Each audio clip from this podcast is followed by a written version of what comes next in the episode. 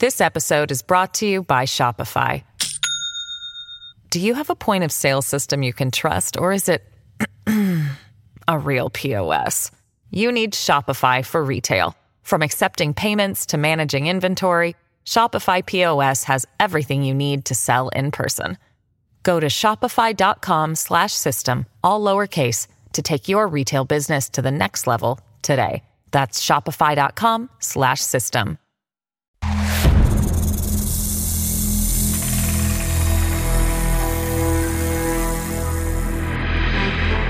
Walking around out here in places there's just nothing, you feel so alone. As gorgeous as Lake Mead is, anytime you get a call out on Lake Mead, you know it's not going to be natural. It's going to be a murder. That vehicle has to come from somewhere. If it didn't go somewhere, the people that were driving it did.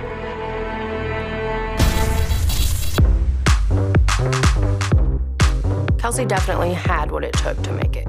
She was definitely insta famous. And then there's the respected child psychiatrist with an affinity for beanie babies and magic. So it's this former model and this California doctor, and eventually they collide in a terrible, terrible way. Like the magician he was, Dr. Burchard had managed to conceal from view much of his relationship to the Insta model.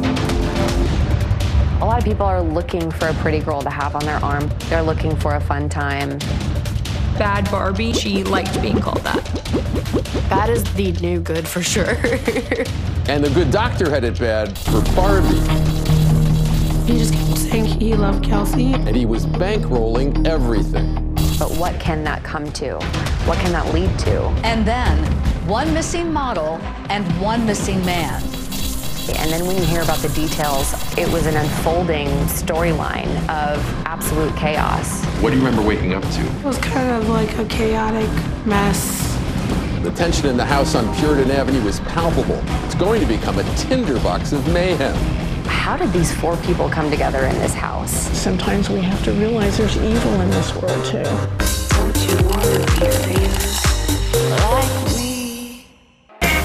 Is this for real or is this just infatuation? This is the annual Babes in Toyland charity drive. Who do you want? Is it the fame or the This is the biggest influencer charity event in all of Los Angeles, possibly the entire planet. I'm Michael Sartain. I'm the host of the 2022 Babes in Toyland Toy Drive. We're supporting the Midnight Mission right here in Hollywood, California. It's like a charity event, but high profile with a lot of celebrities and powerful people. Being a model can be fun when you're making a lot of money and you're enjoying like what you're doing every single day. Social media has made it easier for people to break into the modeling space. Ladies and gentlemen, give yourselves a big round of applause. This is not the Met Gala. Think of this event like the prom, Instagram model prom. Did you see me on TV? The car, diamonds, limousine. Every one of the girls that's on the carpet today, they have to be on Instagram. So yeah, they would be Insta models. An Insta model basically is a model that is pursuing modeling through Instagram, and that is a new term now, Insta modeling. Kelsey Turner was a rising Insta model when she made her red carpet debut at Babes in Toyland in 2017. Kelsey definitely had what it took to make it. She was definitely insta famous. Men wanted to be with her and women were intimidated by her. Kelsey's end goal was for everyone to know who she was, know her name, and, and know her image. Kelsey definitely wanted to be famous. Kelsey Turner was chasing fame in this new virtual way that people chase fame on social media. So that meant posting videos and photos of herself on Instagram, hoping to get attention. Because being famous in this environment is the coin of the realm for Insta models like Kelsey Turner. And in this particular world, it's all about getting seen and noticed. It's all about the image. You used to be famous because agencies made you famous, like William Morris and CAA. Because you went to the Pro Bowl or you were an NBA All Star, because you won an Academy Award. Now you are simply famous because of the number of social media followers that you have. And it's become a completely different world. Don't you wanna be famous? As an aspiring model myself, having a social media presence is crucial. You could post one picture and it could go viral. And the idea is that you can make money on social media, like just by the right number of followers. If you get enough of them, Insta models like Kelsey can, in theory, earn a healthy living. Because, in part, platforms like Instagram will pay someone based on the number of views that their posts get. So, if Kelsey's fans wanted to see her in a tight pink dress, that's what she gave them and they'd reward her in clicks. It could be a lucrative business, and it could be something that brings in um, a steady cash flow for them. There's a whole lot of ways that you could leverage your social media following that I'm sure Kelsey was able to do. And she had amassed already a really big following. I think Kelsey had about 100,000 followers at the time. Kelsey's main Instagram page, Kelsey Turner Official, was where she showcased her modeling pictures and she used this platform as her portfolio. And then there was also a fan page account, which is Kelsey Turner Bad Barbie. I would say that Bad Barbie is a good way to describe her, and she liked being called that. I think Kelsey's Bad Barbie came from when she turned into a boss woman, and to me, bad means independent. It means you're you're doing your stuff. You're you're owning it. Bad is the new good for sure.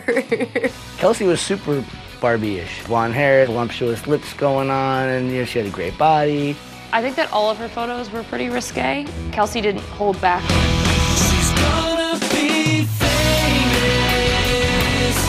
When I had met her, she had already been on the covers of magazines like Dream Vixens, Conceited Magazine, another magazine called 110 says a 10 is what men dream of.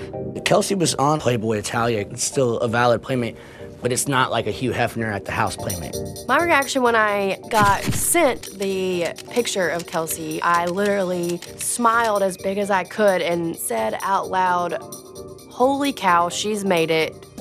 And here she is on a magazine. And it's not just any magazine, this is a Playboy Bunny magazine. the way she described herself in her Playboy Italia interview probably tells you a lot about how Kelsey Turner saw herself impulsive, fun, living my life fully aware that it's the only one I've got. The persona is what you're trying to sell. So you don't want to give off that you're a stick in the mud that doesn't want to have a good time. Perceptions are nine tenths of reality. I would say that her lifestyle, at least online, looked very lavish. Kelsey wanted us to think she was a person living a high status lifestyle, a person living a glamorous lifestyle, a person living the lifestyle of the model that she aspired to be. On social media, the perception of Kelsey Turner is that she's working it and that she's making it. She's got a brand new, beautiful blue Mercedes coupe. She's got a four bedroom house. She's doing something right.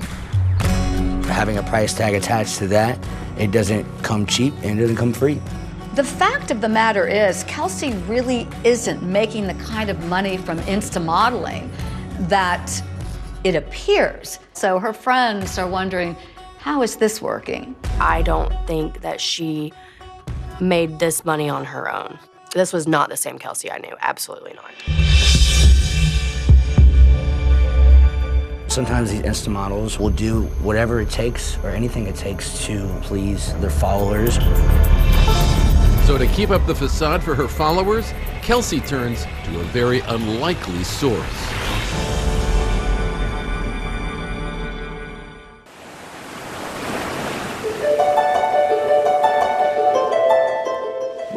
Is a jewel in Northern California's coastline.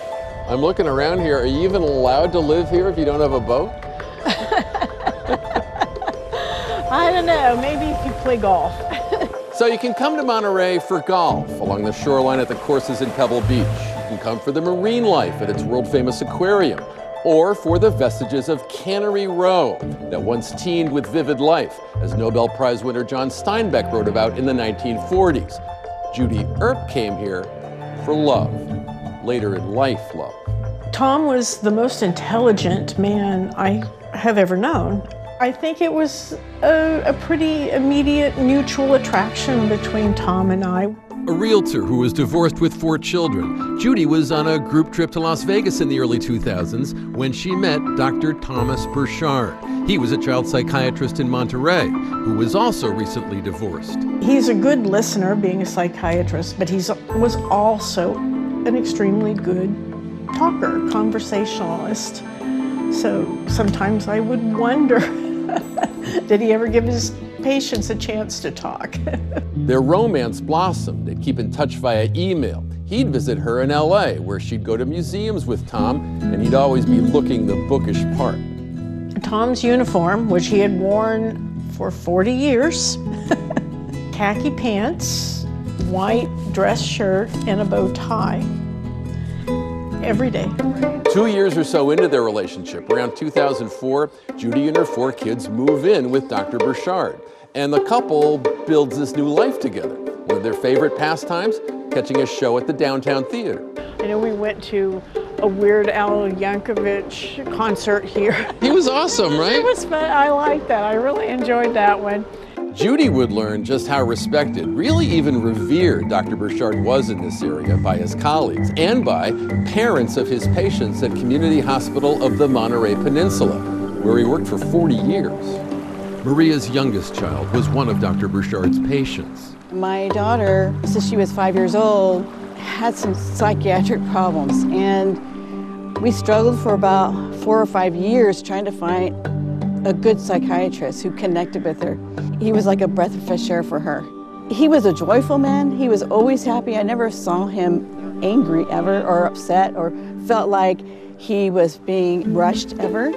He basically, I think, saved her life. To help create a one on one relationship with his young patients, Dr. Burchard liked to use toys. His office was like something you'd expect in Willy Wonka or something. Just, he had buckets of Costco size candy and snacks. He had books, piles of books. Tom had a collection of beanie babies, and his younger patients really enjoyed seeing, oh, well, do you have this one? And he, oh, yeah, right here. My daughter kept asking for one particular beanie baby, and he, he held out, held out. I think until she was like 18 years old, he finally gave it to her. Dr. Burchard also had a surprising talent magic. He'd frequent the local magic store and he'd spend hundreds of dollars every time he went in. And he used magic to gain the confidence of his young patients, making things appear and disappear. He had a, a trick where he would take a $1 bill and fold it up and blow on it, and then he would turn it into a $100 bill. But he would ask the child if they could name the president on the $100 bill, they could have it. well, at first that worked, you know, because Benjamin Franklin wasn't a president. And then hip hop showed up. Yeah. it's all about the Benjamins. Yeah. he really cared about his patients, he listened to them, he stuck by them. He didn't drop them when they turned 18, which happens with a lot of child psychiatrists. Dr. Burchard's generosity was well known on his own time and on his own dime. He'd often make trips to Costco to buy food or school supplies for his patients and their families. You know, if somebody was behind on their rent, he would loan them money. He felt that most problems in the world were caused from chemical imbalances that medicine could correct or lack of money. Tom thought that um, he could save the world with his pen. Write a check or write a prescription. I, I believe it was like a, like a Don Quixote. Judy had never imagined just how far Tom's generosity and largesse might go until the day in his car when she saw another woman's name on top of a lease agreement that Dr. Burchard was signing. And that name was Kelsey Turner. I saw it and said, hey, what's this? And he explained all about it. And I said, that's not a good idea, Tom. Don't do it. There's no guarantee. And I explained to him, you are responsible. If she doesn't pay, they're coming after you. According to Judy, Kelsey had once described herself to Dr. Burchard in emails as a single mom with financial hardships who just needed a little help getting back on her feet. But it wasn't her feet that Kelsey Turner sent him photos of. He believed that everyone could be good, you know, that no one was intrinsically bad. And um, unfortunately, that's not true. So in Cannery Row, John Steinbeck would write, It's all fine to say time will heal everything. This too shall pass away. People will forget. And things like that when you are not involved. But when you are, there is no passage of time. People do not forget. And you are in the middle of something that does not change. What are you thinking about now? Sometimes we have to realize there's evil in this world too. And I think that Kelsey Turner personifies evil. And now, Evil has a new address. The Instamodel is coming to Tom's town. And she's not coming quietly.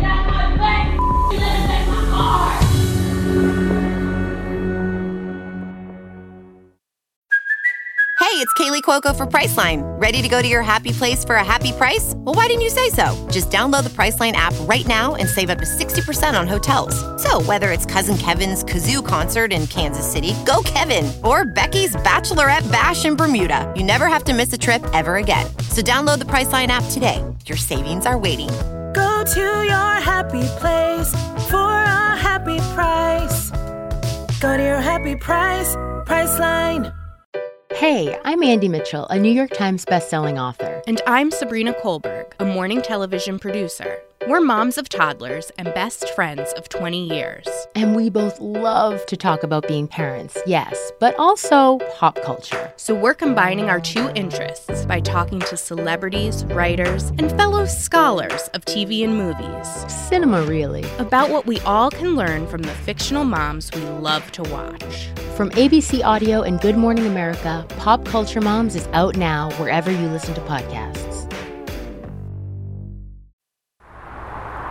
East of Monterey, maybe eight miles off the Pacific, is the city of Salinas. Salinas is known as the salad bowl of the world. The majority of the produce that's consumed in the U.S. is grown in this valley. Those who pick the lettuce are some of the hardest working people in America. But nearby, Kelsey Turner is hardly working at all, thanks in part to a lease agreement that's been signed by a child psychiatrist. She lived there with her mom, and then Kelsey had two kids. They were there pretty much 24 7, and it was just always kind of chaotic. To judge from some audio recordings her next door neighbors made one night in 2018, Kelsey doesn't sound all that happy there. The window was always open because it was hot. There was a lot of loud talking and banging going on, so I came in and I just kind of had the phone and I just got down and uh, just kind of held it. And I held it here for about 10 minutes. Kelsey can be heard angrily berating her mother. You would just hear yelling and swearing and banging. So, why was the Insta model, the men's magazine cover siren, living with her mother and two children in a house funded by a 71 year old? The answer could be found maybe 2,000 miles to the east, in Jonesboro, Arkansas. That's Kelsey Turner's hometown. Kelsey's Instagram world started in Jonesboro. Kelsey would actually come out to the barn with me when I would take care of the horses, but the horses were not her cup of tea. Kelsey definitely wanted to be famous.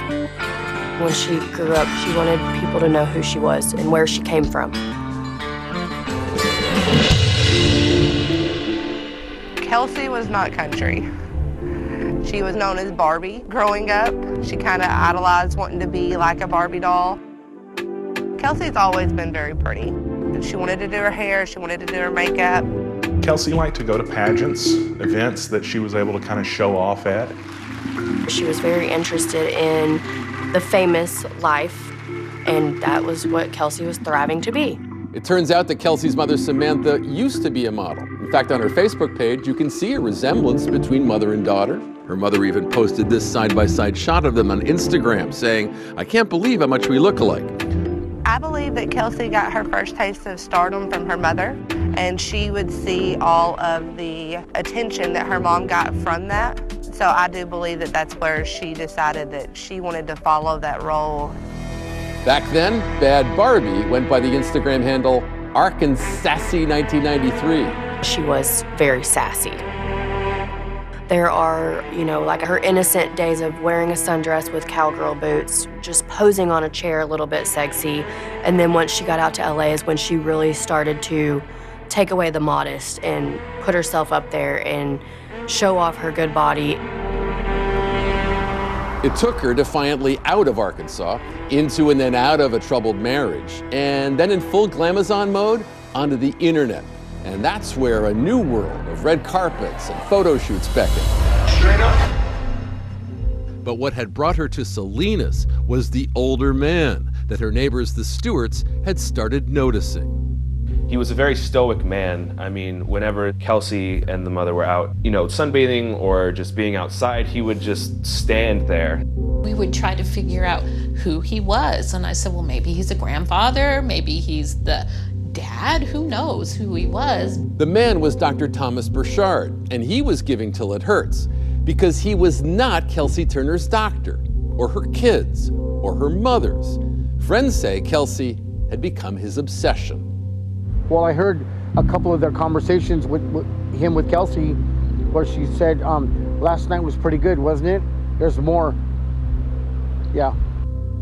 Like the magician he was, Burchard had managed to conceal from view much of his relationship to the Insta model in residence. But Judy knew what he liked to do online. He did like looking at pictures of, you know, pornographic pictures.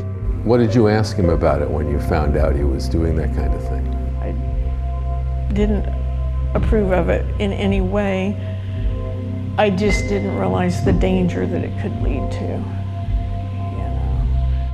With Kelsey, Thomas Burchard had done more than just look.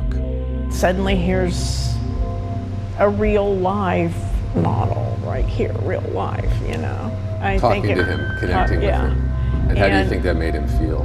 you know, the Playboy model and all of that, I think it kind of boosted his ego. Actually, more than just kind of. I was aware, fully aware, that he was going over to her house. Burchard would tell a different story to his male friends that his obsession with her made him understand how heroin addicts must feel, and that Kelsey Turner would do anything he wanted.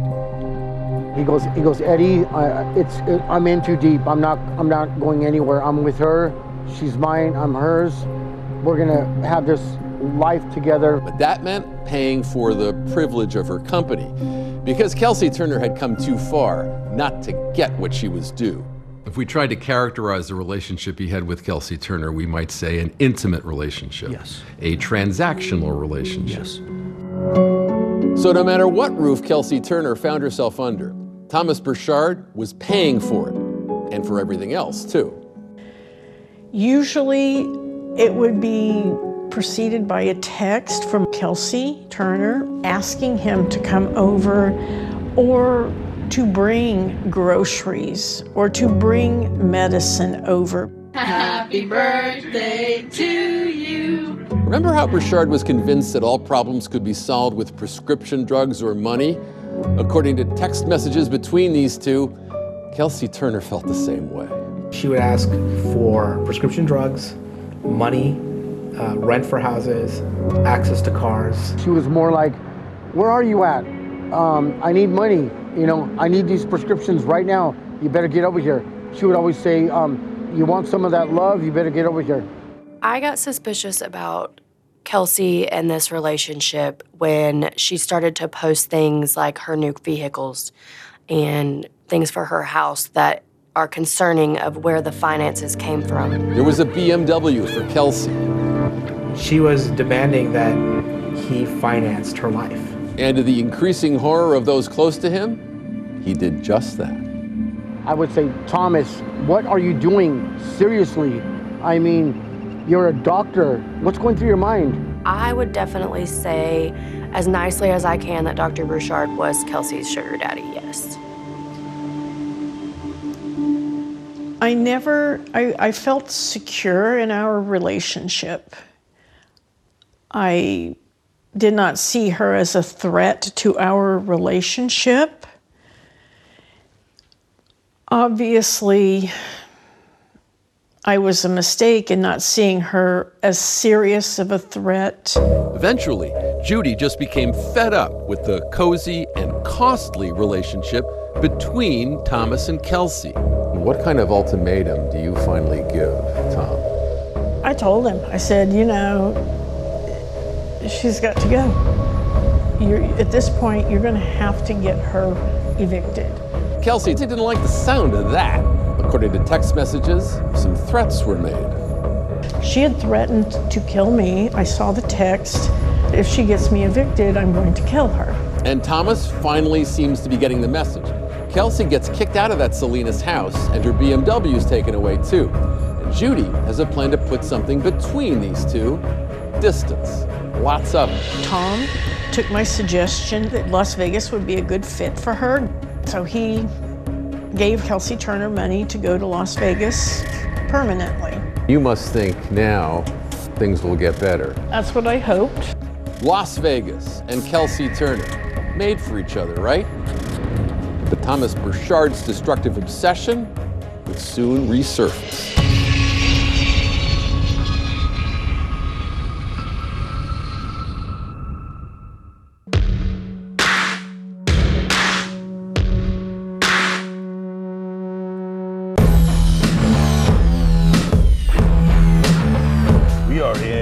Las Vegas. This is the Las Vegas Strip. What makes people so excited about coming here is the stimulus that you get, all the shining lights and all the shows and all the performers that you can see. Mega casinos. Go gamble. You can indulge in all of your vices. People come here to reinvent themselves. So after being driven out of Salinas, Kelsey Turner is off to live in Sin City, which allowed her to post photos on social media in a town where she knew how to have a good time. Kelsey was part of our Hollywood crew that would go from Los Angeles to Las Vegas and uh, you know do those those weekend parties with us. So like we were just all kind of like lit, just having a good time. Her Barbie world was in Vegas. There's a lot more opportunity for money out there, and there's a lot more opportunity for modeling, dressing up, tight, tight dress, figure showing, hair long, hairspray, heels 10 inches tall. But one thing was clear she needed a way to pay the bills, and her Insta modeling career had stalled out. She was posting less magazines and print modeling photos when she was in Vegas. She was starting to make poor choices, and she was becoming something she was not. With social media models, it's all about the image. And no matter what was going on underneath, she had to post pictures that made reality seem much more lavish. Kelsey was spending mad dough, but I never really knew what her source of income was. But those close to Thomas knew exactly where the money was coming from. I saw several texts where she needed more money, more money for everything. including a new Mercedes to replace the BMW that Judy had made Thomas take back. And Kelsey let Judy know all about that in a photo of the Benz that she texted. So her response is thanks for taking the BMW. I look better in the 2017 Benz anyway. And then there are three emojis of a raised middle finger. Yeah, I knew what it was. It's just like, whatever, you know? Now, as if the new car wasn't enough, Thomas starts paying rent on this four bedroom house for Kelsey and her four year old son. And irony of all ironies, the house is on Puritan Avenue. She had no credit history, so she couldn't qualify for a lease. After Kelsey moved in, neighbors started noticing a lot of activity at the house. And what kind of behavior did they report seeing going on? People coming and going at all hours, um, several arguments and quarrels that they noticed here on, on the front steps. I know that there were three or four people living in a house that she was claiming she was living in on her own. Diana Pena was one of those people. She was a bartender who babysat Kelsey's son while Kelsey hit the strip looking for men with money. Was she good at getting people to give her money, you think? Yeah. Why do you think people would want to give her money? I don't know. She's a pretty charming person. She's good at manipulating things. Finding men for Kelsey was like shooting fish in a barrel. And Pena says that Thomas was by far her biggest catch. She called him her whale. Her whale? Yeah. What was he paying for? I don't know. I know that she would like once in a while call him and if she needed clothes, he was a little bit of a pushover. And Kelsey kept Thomas in the dark on just about everything, including who was living in a house he paid for. On the ground floor, there was Jeremy Eschrich, a roommate who slept in the bedroom next to the garage. Upstairs was Diana's room, which was next to Kelsey's son's bedroom. And Kelsey was in the master bedroom, which she would share with her new boyfriend, a 27 year old former gang member named John Logan Kennison, whom she met in early 2019. She liked the little trouble, like gangstery type guys, bad boys. Not only were these two inseparable, they even got matching tattoos. Where did they get their names tattooed on each other? Like like right here, I believe. But I think when you look at the relationship from Logan's perspective, you see someone who is completely enamored with, with Kelsey. Apparently, that meant having to deal with Kelsey's ongoing relationship with Thomas. I think anybody in Logan's position would not want to ask the questions they don't want the answers to. You can see that Kelsey is trying to make sure that her relationship with Dr. Burchard um, remains the way it is and that no one can interfere with it and disrupt that arrangement. She never posted pictures on social media that, that would allude to having a boyfriend or being in a serious relationship. It seems that Kelsey did not post about boyfriends for two reasons. One, she didn't want her fan world to think of her as hooked up with someone. And the other one was that perhaps she wanted Thomas to think her world revolved around him and she needed his money. When we looked through the phones, we could see extensive cash payments to her. And I would say over the span of the relationship, it was in the hundreds of thousands of dollars. I stopped counting at about 750,000. So it was $750,000? It was around that. A lot of it came out of his um, I guess 401k, his retirement. And Burchard was evidently feeling the financial pain. He once texted Kelsey, I sent over $100,000 for you this year, which was unwise financially for me and clearly not sustainable. Perhaps needing a break, Thomas and Judy decide to take a little getaway to Las Vegas for Valentine's Day 2019. And it would combine Valentine's Day and his birthday was February 16th. Made a long, you know, little vacation. Despite everything that's happened, Thomas just can't break away. He cannot help himself when it comes to Kelsey. So does he wind up seeing Kelsey Turner on this trip? I think he briefly saw her on that trip. Thomas tells Judy that he needs to see Kelsey's son, whom Kelsey says was sick.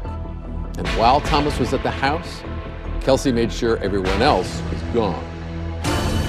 So it's a couple of weeks later, and Kelsey's money demands are still nonstop. And yet Thomas buys a round trip ticket Monterey, Vegas, Monterey. He heads back to Sin City to see Kelsey. I think Burchard was ready to break it off. He's going to come out here and he's going to let her know I'm not going to pay the bills anymore. You're thinking maybe, just maybe, your six month long nightmare is coming to an end. I'm hoping, I'm really hoping. But this house on Puritan Avenue would be the place where all hope was lost and the real nightmare would begin.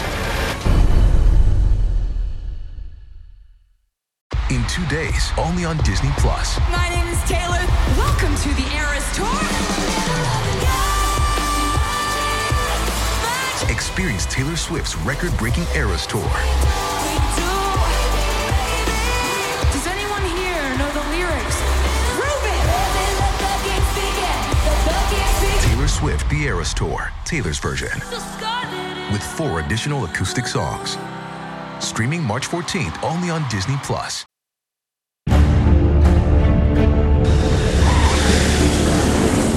It's Friday, March 1st, 2019. In a way, for Dr. Thomas Burchard, a day of reckoning. So, Instamodel Kelsey Turner is going to get a visit from her so called sugar daddy. This guy has been spending literally hundreds of thousands of dollars on Kelsey so that she could keep up this lifestyle that she so badly wants. Dr. Thomas Burchard's Vegas trip comes as a totally out of the blue surprise to his longtime girlfriend Judy Earp, who's back in Monterey. I called him about 5:30 and he goes, "Oh yeah, I'm in Las Vegas." And I go, "Why are you in Las Vegas?" And his exact words were, "Kelsey Turner is such a consummate liar. I just had to check things out for myself." Kelsey's clearly on edge at this time because Dr. Burchard may or may not have gone there with the intent to break up the relationship. When Burchard arrives at the rental he's paying for on Puritan Avenue, Kelsey has allegedly stage managed the scene, warning her housemates not to alert him about her new live in boyfriend, John Logan Kennison. What did Kelsey tell you as far as staying at the house that Friday night when he first arrived? That Logan's name was Jay and he was her tattoo artist. and not to mention that they were a, a couple and uh, not to talk to Dr. Burchard. I think she was worried that Thomas was going to find out that she was dating Kennison. And she didn't want to lose her meal ticket. After the first day and night, Burchard sends a Saturday text to Judy back home. Saturday afternoon, he texts me and says he thinks he has effectively resolved the situation here and he is looking forward to coming home on Monday. But later on Saturday, it starts getting tense at the house after housemate Jeremy Eshrich's girlfriend Chelsea Accardi shows up. Chelsea Accardi is the girlfriend of roommate Jeremy Esserich. This creates all kinds of trouble because she's a young, attractive blonde who suddenly goes on a ride with Dr. Burchard to the store, which makes Kelsey absolutely crazy. She freaked out. She was screaming. Uh, she was calling Dr. Burchard to, to come back to the house. She kind of figured that Jeremy had Chelsea kind of trying to steal her sugar daddy. Kelsey and Chelsea kind of got into a, a bit of a fight in the front lawn, and uh, Mr. Kennison did as well. Chelsea clearly has no interest in a relationship with Thomas, and she and Jeremy eventually leave in a taxi. By then, an uneasy truce appears to have settled in on Puritan Avenue that evening. Around 11 p.m., Thomas, Kelsey, and one of her friends head out to the Vegas Strip to pick up Diana after her work shift at Caesars. But on the way back, they manage to lose their way home. I'm not very good with directions, and uh, none of them were, so Kelsey took Dr. Burchard's phone and w- was trying to get the GPS going.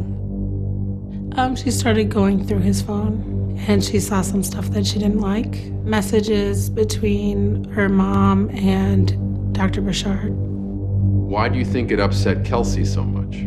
Uh, Kelsey said that they were talking about maybe taking her children. It appeared he was informing her mother on aspects of her living situation, and she was upset that that communication was taking place. Uh, she started hitting him and uh, kicking him, kind of getting a little crazy. They were hitting each other pretty bad. You're in the back seat of a car, you've worked a full shift, Mhm. and the two people who've picked you up are having a screaming physical fight in front of you. Yeah. Once everyone's in the house, Diana's hoping that uh, the situation will be diffused, but it was far from that. Kelsey is still ranting and raving, and she is screaming at Burchard and demanding the passcode to his phone. She looks at the phone, but suddenly she goes nuts again. She starts shouting accusations to Dr. Burchard that are really troubling.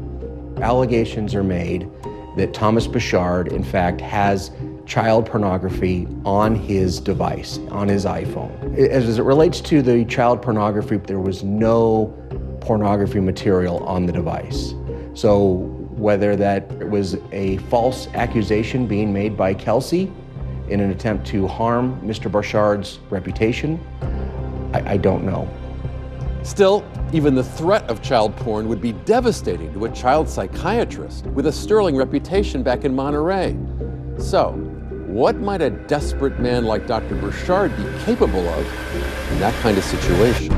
You just knew this was a very volatile situation. Yeah, But you couldn't predict where it was going to go. right. 36 hours later, it's time for Tom Burchard to fly home to Monterey. On late Monday afternoon, I decide um, to go meet the plane to make sure he gets home.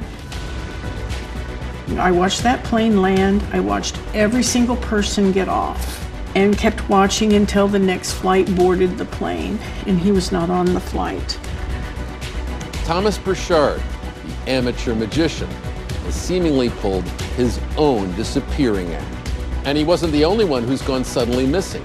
Kelsey Turner has apparently vanished into thin air too. When Judy called the police department here, they actually went out to uh, the house. They knocked on the door, just nobody was home. This is a crazy story. A beloved child psychiatrist missing, an Instagram model missing. Nobody has a clue until one is revealed in the cold, desolate Nevada desert. Patrol gets a call that there's a, a car out in the desert. She said it, it's not the kind of car that should be back there.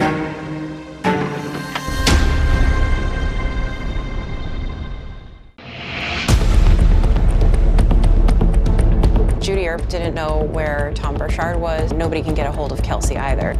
She had wiped him out financially. We knew something bad was going to happen. You don't feel like any of it's planned. Like, I know this spot here and we'll take it there. There was a body in the trunk. When you looked at the body, what did you see? The level of depravity here is off the charts. Why aren't you just running out the front door and never coming back? I was really scared, not just for me, scared for my family, you know, my friends. There's a witness to an epic fight between the doctor and the Instamodel. They were just like wrestling crazy. I just started screaming at them to stop. Someone who saw it all and lived to tell. I've never been so scared in my life. Like, terror. And then I just kind of went numb. But whose murder did she witness? Or was it more than one?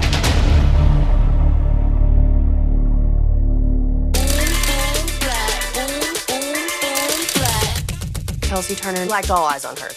She liked to be in the center of the pictures, the center of the crowd. She liked the camera.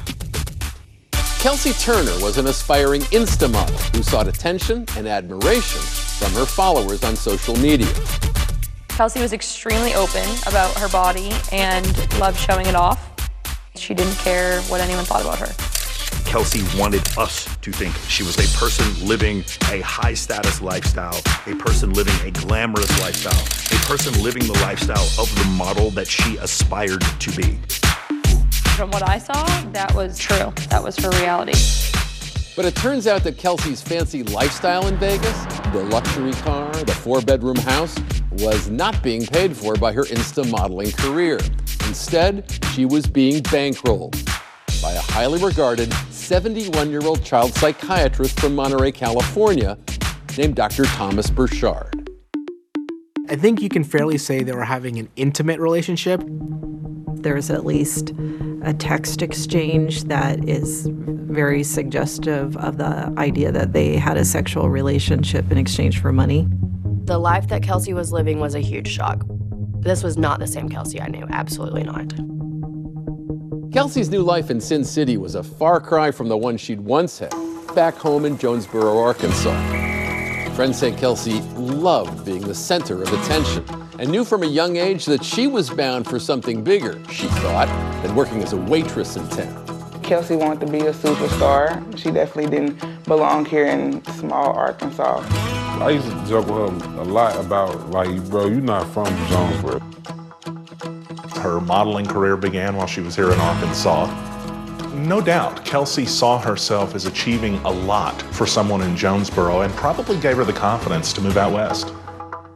But after arriving in Las Vegas in late 2018, it looks like things are about to fizzle out. The modeling career was not exactly what she had hoped for. She was posting less magazines and print modeling photos when she was in Vegas. By the time Kelsey got to Vegas, her life had already spiraled. We knew something bad was going to happen.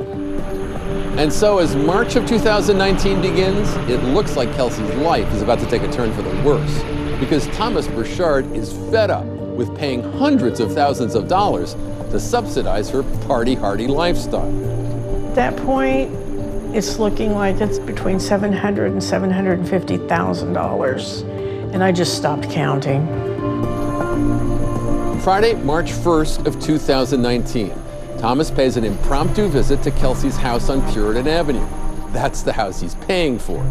And it turns out there are others living there too, besides Kelsey's four-year-old son. Three housemates in all, including a new live-in boyfriend, John Logan Kennison. I always think, what could I have done to prevent him from going to Las Vegas that time, you know? Thomas and Kelsey are left alone in the house on Friday night. Then on Saturday, Judy gets a text. On Saturday, he texted me and he said, I have effectively resolved the situation here, and I really am looking forward to returning home on Monday. But later on Saturday, things turn volatile. There are fireworks triggered by Kelsey's jealousy after Thomas takes a housemate's girlfriend out for a ride. The tension ratchets up again when Kelsey threatens to report him to his hospital after falsely claiming his phone contains child pornography. I think Thomas, knowing that he didn't have child pornography inside his device, was willing to argue that point because it wasn't true and probably recognized you're trying to extort me, Kelsey.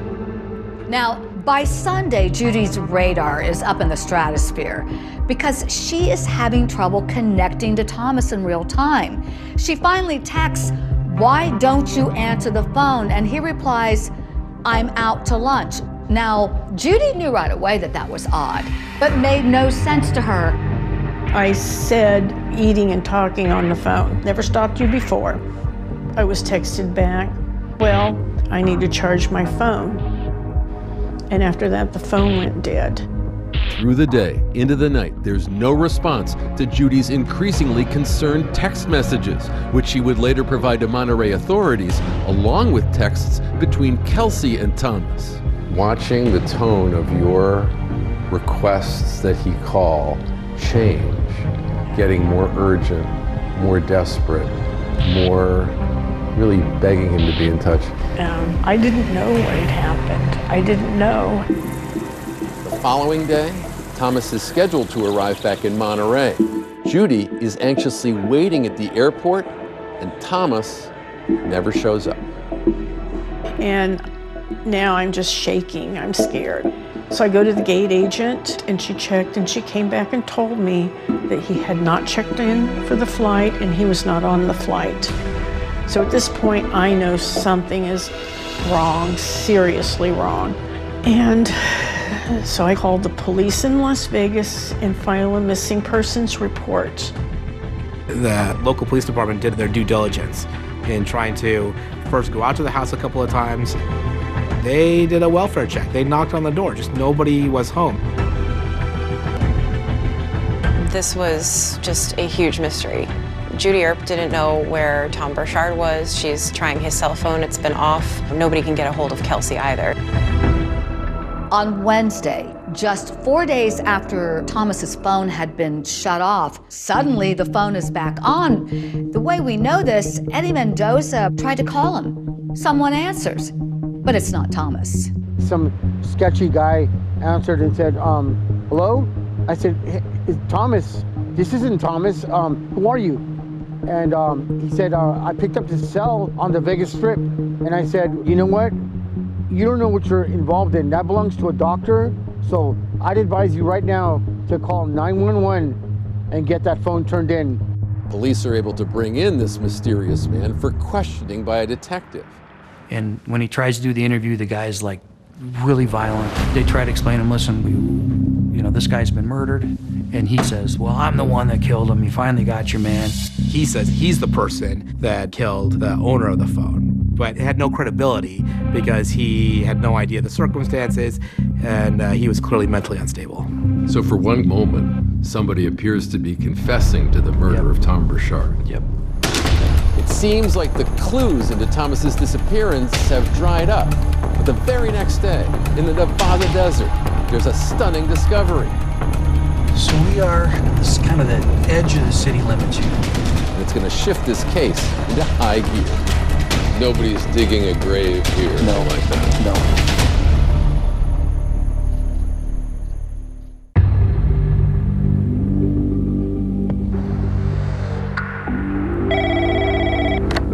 The call comes in March 7th. From here in the dry as dust state park near Lake Mead, something unusual has been found deep in the desert here. It's a late model luxury car, abandoned. And who had discovered that the car was here? There was a young guy that recently purchased a pickup. He wanted to see what the pickup's off-road capability was and just come enjoy the mountains, and that generated the call. Taking the drive that morning to check it out, Las Vegas detective Ryan Jaeger from Homicide. So we are as far northeast Las Vegas as you can get. This is kind of the edge of the city limits here. It, it's a harsh environment out here. and Like today, the weather's perfect. But in the summer, it'd be 113 out here. And at night, it gets really cold. So, on the day of March 7th, 2019, this is the road you're driving down. Yes. And just hours before the detective's March 7th trip, it was that late model car making this drive. Those inside feeling frantic and desperate to conceal their deadly secret. And the first thing they see, that little kiosk there, makes them go, Yep, let's take this. but none of it's, you don't feel like any of it's planned. Like, I know this spot here and we'll take it there. No, because if it's planned, I think there would be better spots. They're also in a sedan. Right. It's very low clearance, that's made to travel on the freeway and get good mileage. Late model Mercedes. Do you know what time of day they came in? I think it was late hour, like the best estimation would have been in under the cover darkness. Which out here, for the most part, wouldn't be very hard.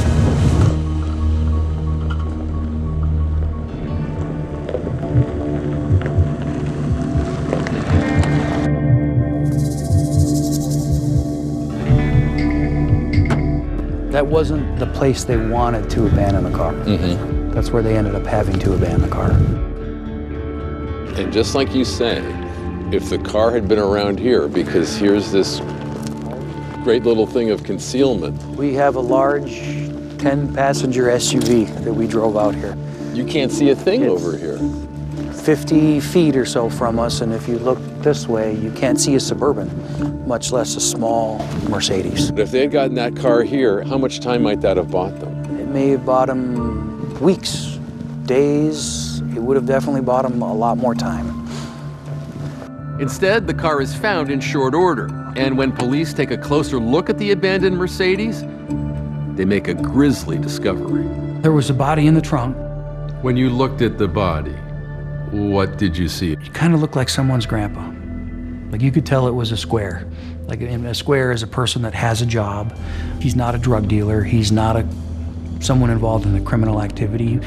He had like a like a little suit jacket on with a little bow tie. and some khaki pants. Is this the kind of guy you would normally see in the back of a No, car? not at all. In what respect? A clean cut guy in his 70s. They don't normally end up in beat to death in trunks of cars. So you'd found Mr. Rogers in the back of the car? yes, that's a good way to describe him. Little sweater vest on, the exactly. The dead man is Dr. Thomas Burchard, a child psychiatrist from Monterey, California, who's been missing for almost a week. A victim of murder most foul. What could you tell as far as his wounds? A, a lot of the blood had dried, so you could tell that he had a lot of defects and blunt force trauma on his head and face. You could tell he'd been hit with something hard. Yes. Yep. Inside the trunk, detectives find a wealth of evidence. It looked like a total cleanup kit. There was rubber gloves in there, there was trash bags, there was clothes, there was bloody rags. Everything for our murder is going to be in this trunk except the actual murder scene. Detectives also find evidence of a clumsy attempt to cover up the crime. They wanted to set fire to it in hopes to destroy any evidence that was in the car and probably try to incinerate the body that was in the trunk. Okay. And how did they go about doing that? They lit a, a small fire on the passenger side seat that maybe burnt about a silver dollar size of the leather seat, and then the fire extinguished itself. Yeah. And they just want to get away from that car and everything it represents. It was obvious just walking up to the scene that the murder didn't happen here. How could you tell the victim hadn't been murdered here? It, it wouldn't make sense for two people to be in a car together, drive all the way out here and have something go bad to where one of them gets killed, stuck in the trunk, and then one guy just walk away. We call it a body dump. It's a, it's a disposal site. It's not where the actual murder itself took place. Nobody's digging a grave here. There's no sign of a struggle nearby, nothing No. like that. No. I know somewhere other than here, it could be anywhere, valley wide, there's a murder scene that I don't know about. Where's our crime scene? We have to find out where he was murdered. That search would take detectives from the desert into the city of Las Vegas and to a certain house on Puritan Avenue. And would a piece of evidence found inside that trunk lead cops right to the killer? I'm like, I think, I think we got our guy.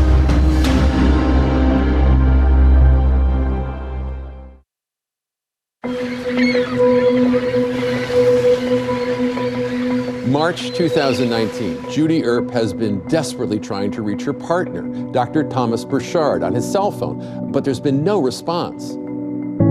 Then, four days after Thomas goes missing in Las Vegas, Judy's life, their 17 years of togetherness here in Monterey, is shattered by an unexpected phone call. I see it's a Las Vegas number. Detective Jaeger told me that we found Tom. And, you know, I'm relieved. And so I asked him, is he okay? And he said, no, he was deceased. I just can't comprehend it. And I think I'm saying no, no, no, no, no out loud. And I'm thinking, why? Why would anybody do this? You know, I knew who had done it. 100% I knew. And you told the police that Oh, yeah. right away, didn't you? Oh, yeah. Tying Kelsey Turner to this crime scene isn't exactly a stretch for detectives. After all, they have a big, metallic, 3,800 pound clue to work with. It was leased to Kelsey, and Thomas was just paying the bills on it. But detectives find evidence inside the trunk, next to Burchard's body, that points to another culprit in his killing. So the baseball bat was kind of wedged in there. I'm looking at the bat, and I'm like, well, this has got to be our murder weapon. And there was a name on it. Greg Haggio was on the bat. And I'm like, I think we got our guy. Greg Haggio is an ex boyfriend of Kelsey Turner's, and he has a criminal history. But it turns out Greg Haggio is not the guilty party. He has a rock solid alibi. He was in California at the time of the murder. He spoke to us. He was like, I'm not involved in a murder. He's like, I have a poor choice in women. that, that's for sure. A closer examination of the Mercedes reveals damage to the ceiling of the car, blood on the seat, leading detectives to conclude Burchard was killed by a second object as he sat in the car and then crawled along the car's floorboards to evade the assault. At that time, I was kind of focused on the bat, like, well, you couldn't even swing that bat inside that car because the car's not big enough. I think there's a different murder weapon. I don't know if it's going to be a hammer because it's a real distinct shape. It would seem likely that the extent of the injuries speak to a man having performed this heinous act. Who else is in Kelsey's life? Well, there's her current boyfriend, John Logan Kennison.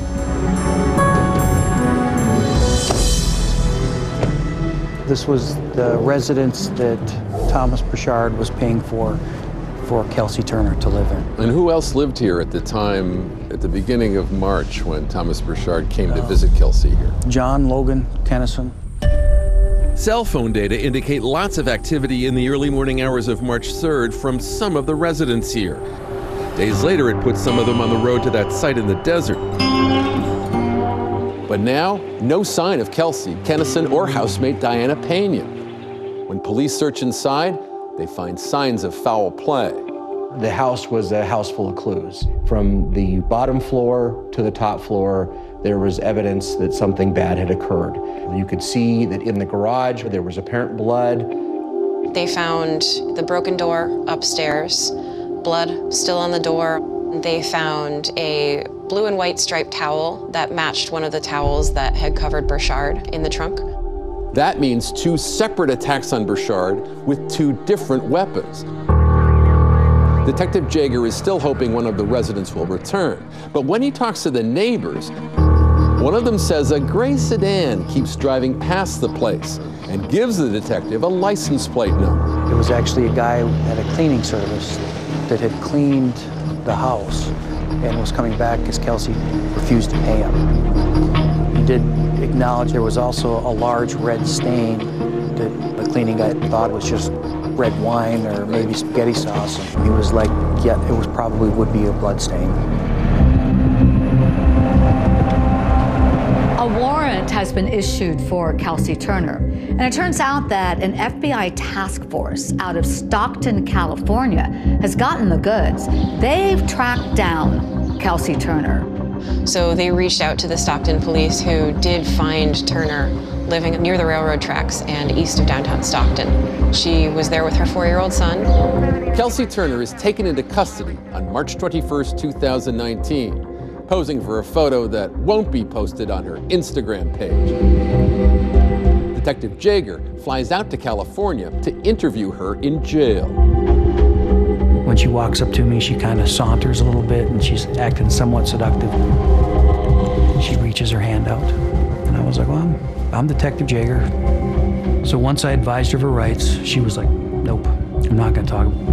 But I wanted to leave a little something with her. I was like, you know, what you did in Las Vegas, you're going to go to jail for it. What did you see on her face when you said that? She just went blank. The saunter was gone. We're back now with the Playboy model accused of murder. Police say 25 year old Kelsey Turner killed a psychiatrist with the help of accomplices who are still on the run. Talk about going viral. The Instamodel's face now splashed across TV screens and web pages all across the world. I was shocked when I heard that she was arrested for murder. I was thinking to myself, there's no way that's Kelsey. I would have never imagined in a million years that she would be caught up in this kind of situation. Not long after Kelsey is taken into custody, arrest warrants are issued for John Logan Kennison and for Diana Pena. Kennison, it turns out, is at his mother's house in Las Vegas where he is arrested. Diana Pena hears that there's a warrant for arrest and does what she thinks is the best thing for her future turn herself in. Once in custody, Diana Pena starts talking, and for the first time, police will have a shocking first-hand account of exactly what went down inside that house on Puritan Avenue. Hey, here we go, Chris. I just wanted to tell the truth. I get to say my piece and have a little bit of closure. Mark.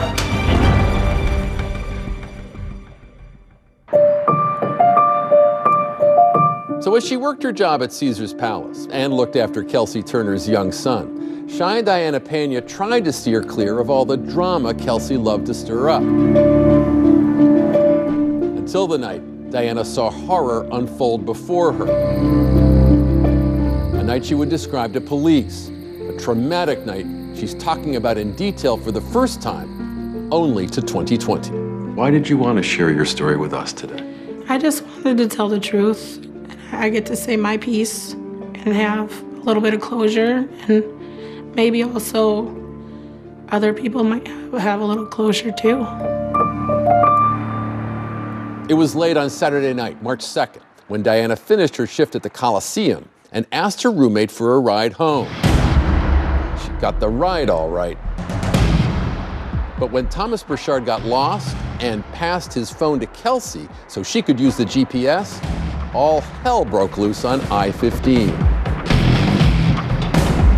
She started going through his phone and she saw some stuff that she didn't like. Messages between her mom and Dr. Burchard. Why do you think it upset Kelsey so much? Kelsey said that they were talking about maybe taking her children. She started hitting him, kind of getting a little crazy. They were hitting each other pretty bad. So they're going 60 miles an hour and they're fighting. Yes, A screaming physical fight in front of you. pretty terrifying, especially since it was like on the highway. As they arrive at the house on Puritan Avenue, the fight escalates. And what happens next? There was a lot of screaming, smacking.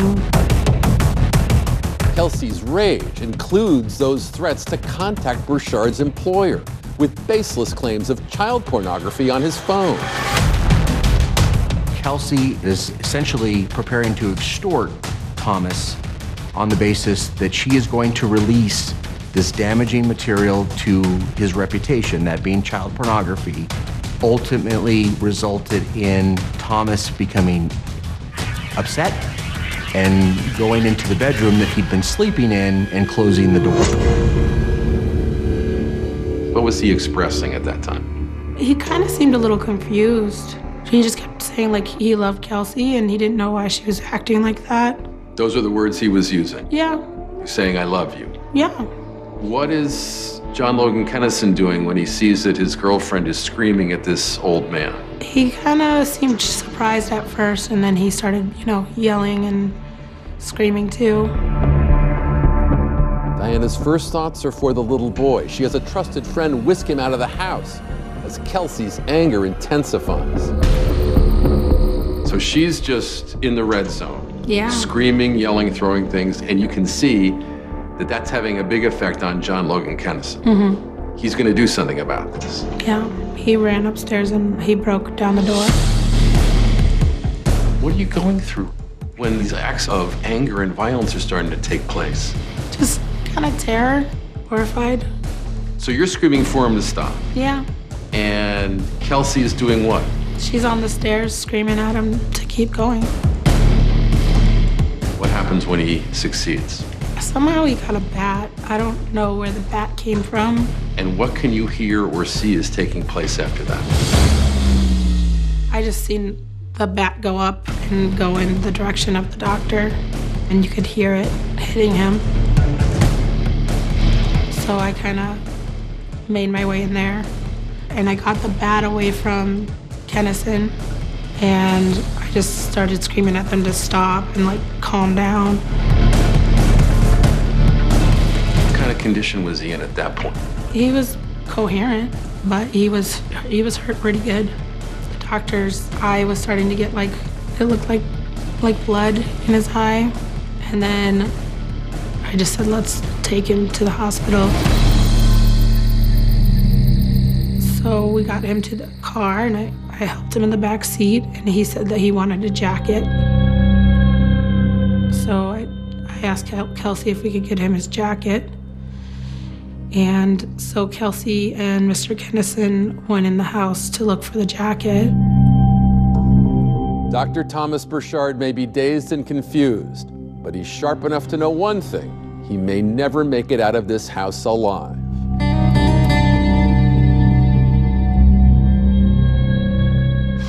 What are you remembering now? I'm sorry. I just feel bad that I didn't. I, should have believed him. He said, You know, they're gonna kill me. When Kennison and Kelsey return, it's not to return Burchard's jacket, it's to separate the doctor from his only ally. Pena is instructed to go upstairs and clean up the mess created during the bedroom fight, while the doctor remains in the garage. The next voice she hears is Kelsey's, demanding that John Logan Kennison attack Dr. Burchard. She called Kennison a bitch, said that she'd seen men knock out guys easier than he's doing. Kelsey never tries to stop Kennison. To the contrary, she's encouraging Kennison. And she has the ultimate weapon in Kennison, right? Yep. He'll hit anything that she wants him to. He has a firearm with him, and he beats Dr. Burchard to death. A couple minutes later, she came out and said he's gone. The doctor was dead. Kennison had killed him. Kennison ultimately comes out of the garage covered in blood. I've never been so scared in my life.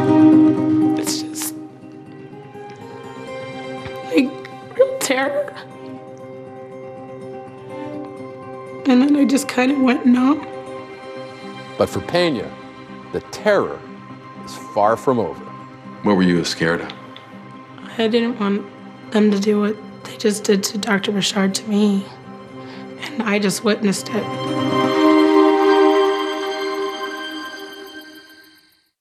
This episode is brought to you by Progressive. Most of you aren't just listening right now, you're driving, cleaning, and even exercising. But what if you could be saving money by switching to Progressive? Drivers who save by switching save nearly $750 on average, and auto customers qualify for an average of seven discounts. Multitask right now. Quote today at progressive.com. Progressive Casualty Insurance Company and Affiliates. National average 12 month savings of $744 by new customers surveyed who saved with Progressive between June 2022 and May 2023. Potential savings will vary. Discounts not available in all states and situations. Dr. Thomas Burchard has been murdered in Kelsey Turner's garage.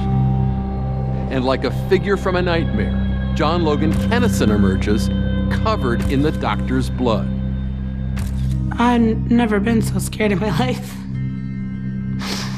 It's just like real terror. And then I just kind of went numb. So I just turned around and started washing dishes because that was the only thing I could do to calm down. But Kelsey Turner had received more than half a million dollars from Dr. Burchard. So what was in it for her to murder her meal ticket? Why kill the golden goose? Because he didn't want to be her golden goose anymore. He was going to take it all away. He had been her whale. Yeah. According to Pena, you know, he's just lifeless. So now they don't know what the hell to do. I started breaking out, and then they just started yelling that I need to clean the house up. He had a gun in his hand, he's covered in blood. I probably would have jumped out the window if he asked me to. I was scared. I didn't want them to do what they just did to Dr. Burchard to me. Kelsey knew him a lot longer than she knew me, and I just witnessed it. Did you ask yourself even then, why didn't I do more to stop this? Yeah, some days I don't think I could have really done anything without chancing putting myself in harm's way. Sometimes I wish I didn't come home early. Maybe that would have changed something. I, I guess we'll never know. They know that they got a dead guy in the car. So we can't use that car. They're in a panic, there to try to figure out the next step. They all flee Puritan Avenue, ultimately arriving at the Rio, and along the way, they had ditched Dr. Burchard's phone, which was discovered by the transient who police questioned but ultimately released. Even in death, Dr. Burchard is the gift that keeps on giving, as his credit cards are still being used all over town, even to buy cleaning supplies. Now, four days after Burchard is killed, Logan tries to get rid of the Mercedes with Dr. Burchard in it. What did you hear about what happened to that car? It was Mr. Kennison and a couple of people that went with him, and he said he set the car on fire and left. But it had been discovered intact, along with the wealth of evidence. The police found a prominent California psychiatrist dead inside the trunk of an abandoned car. When the news breaks about the discovery of the body, Diana, Logan, Kelsey, and her son are all holed up together at the Rio. I went down to the front desk and then Kelsey came running and grabbed me. She started freaking out. She said that the police found the, the doctor in the car and that she thought they were gonna come get her. So she just pulled us into a car. They're in such a rush that they leave Dr. Burchard's bank book with his accounts, some passwords, along with identification for Diana and uh, Kelsey's driver's license.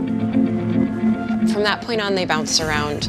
Uh, they stayed at a friend's condo at a Motel 6 down the street from the MGM. Why aren't you just running out the front door and never coming back? I was really scared. Scared for my family, you know, my friends. So what happened next? We uh, went to California. They didn't have any money, and I kind of lied to them and told them that I know people that can get you jobs that you don't really need an ID if they would just let me go. And I left, and they said that they would be watching me. They had Kelsey's friend drive me back to Vegas. I got my dog Snickers, and I got a hold of my mom. What was it like to have to tell your parents what had happened? It's horrible because you're terrified and you can see their terror. So we went and turned myself in. Well, eventually we learned that Diana Pena is a key piece in investigators learning exactly what happened. In time, she takes a plea deal. Her charge is reduced from murder to accessory to murder. And part of that is because she's agreeing to help police and prosecutors piece together the moments of Dr. Burchard's death. Once police get Kelsey in custody, Logan finds his way back to Las Vegas and ultimately police arrest him here at his mom's house. In July of 2022, Kennison ultimately pled guilty to second degree murder and conspiracy. He was sentenced to 18 to 45 years in prison. And I think you can hear that he is genuinely remorseful, that he understands that he committed a terrible crime. Before the judge imposed her sentence, Logan spoke. That I'm sorry for everything that I, all the pain I caused and everything that they've had to go through the entire time. And I hope after today that they'll get the closure they deserve. I think that if you look at the situation, there's no universe where Dr. Burchard and Logan meet without Kelsey.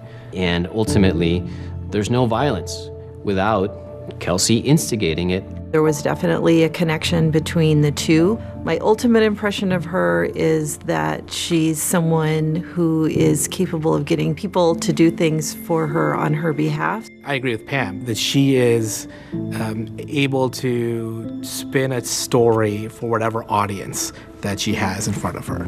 Kelsey was the, the ringleader, the puppet master, and she found people that she could control and people that she could manipulate. Not only Dr. Burchard, also Logan.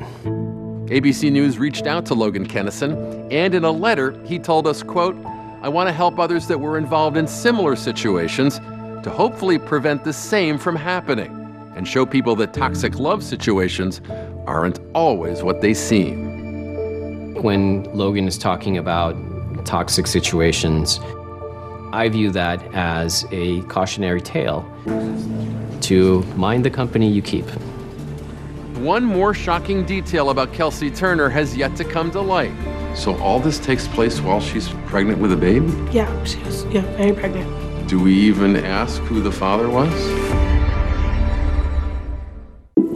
Former Playboy model Kelsey Turner made her appearance in court today. Turner is accused of killing a California psychiatrist. Kelsey Turner embraced the cameras that were covering her pretrial hearings. She smiled for the cameras, turned around, messed with her hair, looked like nothing was wrong in the world. Even in court, she kind of viewed her courtroom experiences, at least appeared to me, as part of the extension of her brand. It was almost like a reality show for her. As she's awaiting trial, there's a startling development. Kelsey gives birth. That means she was pregnant during the entire sequence of events leading up to Thomas Burchard's murder. So all this takes place while she's pregnant with a baby? Yes. Mm-hmm. She was yeah, very pregnant. The identity of the father remains a mystery, and Kelsey's not talking. But John Logan Kennison raises a lot of eyebrows when he holds up a sign in court Love you, little mama. Kelsey Turner, in her hearings, was defiant. She was not going to admit any guilt. She vows to fight it out in court, but then abruptly changes her tune as her trial nears. The former Playboy model accused of murdering her ex or boyfriend is taking a plea deal. Kelsey Turner was set to go to trial for killing her 71 year old boyfriend. The plea deal comes as a surprise to everyone. And then there's a twist. Kelsey's allowed to enter what's known as an Alford plea, where she pleads guilty to second degree murder while still maintaining her innocence. The sentencing for second degree murder is set by statute, and that's regardless of what kind of plea she entered. And so it, it really makes no difference um, in our estimation. I think that gives you a lot of insight into Kelsey. She knows that we can prove the case. She just doesn't want to admit to others or maybe even herself that her responsibility in the case. Judge Karen deciding. Good morning, everyone. You can be seated. At her sentencing last month, it was made clear Kelsey won't be resuming her Instamodel career anytime soon. Ms. Turner, you're hereby judged guilty of second degree murder, a felony. You're hereby sentenced to 10 to 25 years in the Nevada Department of Corrections. We've always known Kelsey Turner to play to the cameras wherever they were. This time, she'd rather duck the attention. I'll go ahead and let Ms. Turner speak, and then um, I'll call her follow up the But while Kelsey remained silent, Thomas Burchard's longtime girlfriend Judy Earp spoke out in her victim impact statement. My entire world was viciously ripped from me with the murder of Thomas K. Burchard. I frequently dreamed that Thomas come home and it was all a big mistake. Then I realized that the real nightmare is waking up and knowing that he will never come home. I never realized such evil existed in this world until this happened. His murder left a huge, gaping hole in the whole community of Monterey. Dr. Thomas Burchard had a public life and a secret life. But those who knew him back in Monterey still stand by the man they knew and trusted. Really, nothing that I heard in the news changed my opinion about who he was. I know that he wasn't a bad person at all. And for what happened to him was just was absolute tragedy.